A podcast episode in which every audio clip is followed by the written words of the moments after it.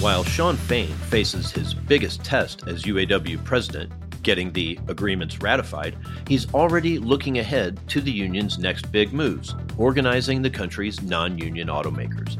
He said that when the next round of negotiations come up, he anticipates having not only three, but maybe four, five, or six companies to work out deals with. Key targets include Tesla, Honda, and Toyota.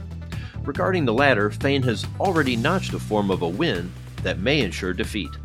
Toyota Motor North America, after already granting its usual two raises for the year, just announced an additional nine point two percent raise for top-paid factory workers.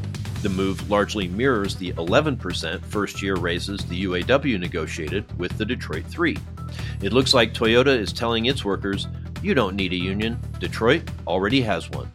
With this week's Automotive View, I'm Jamie Butters, host of the Daily Drive podcast and executive editor of Automotive News.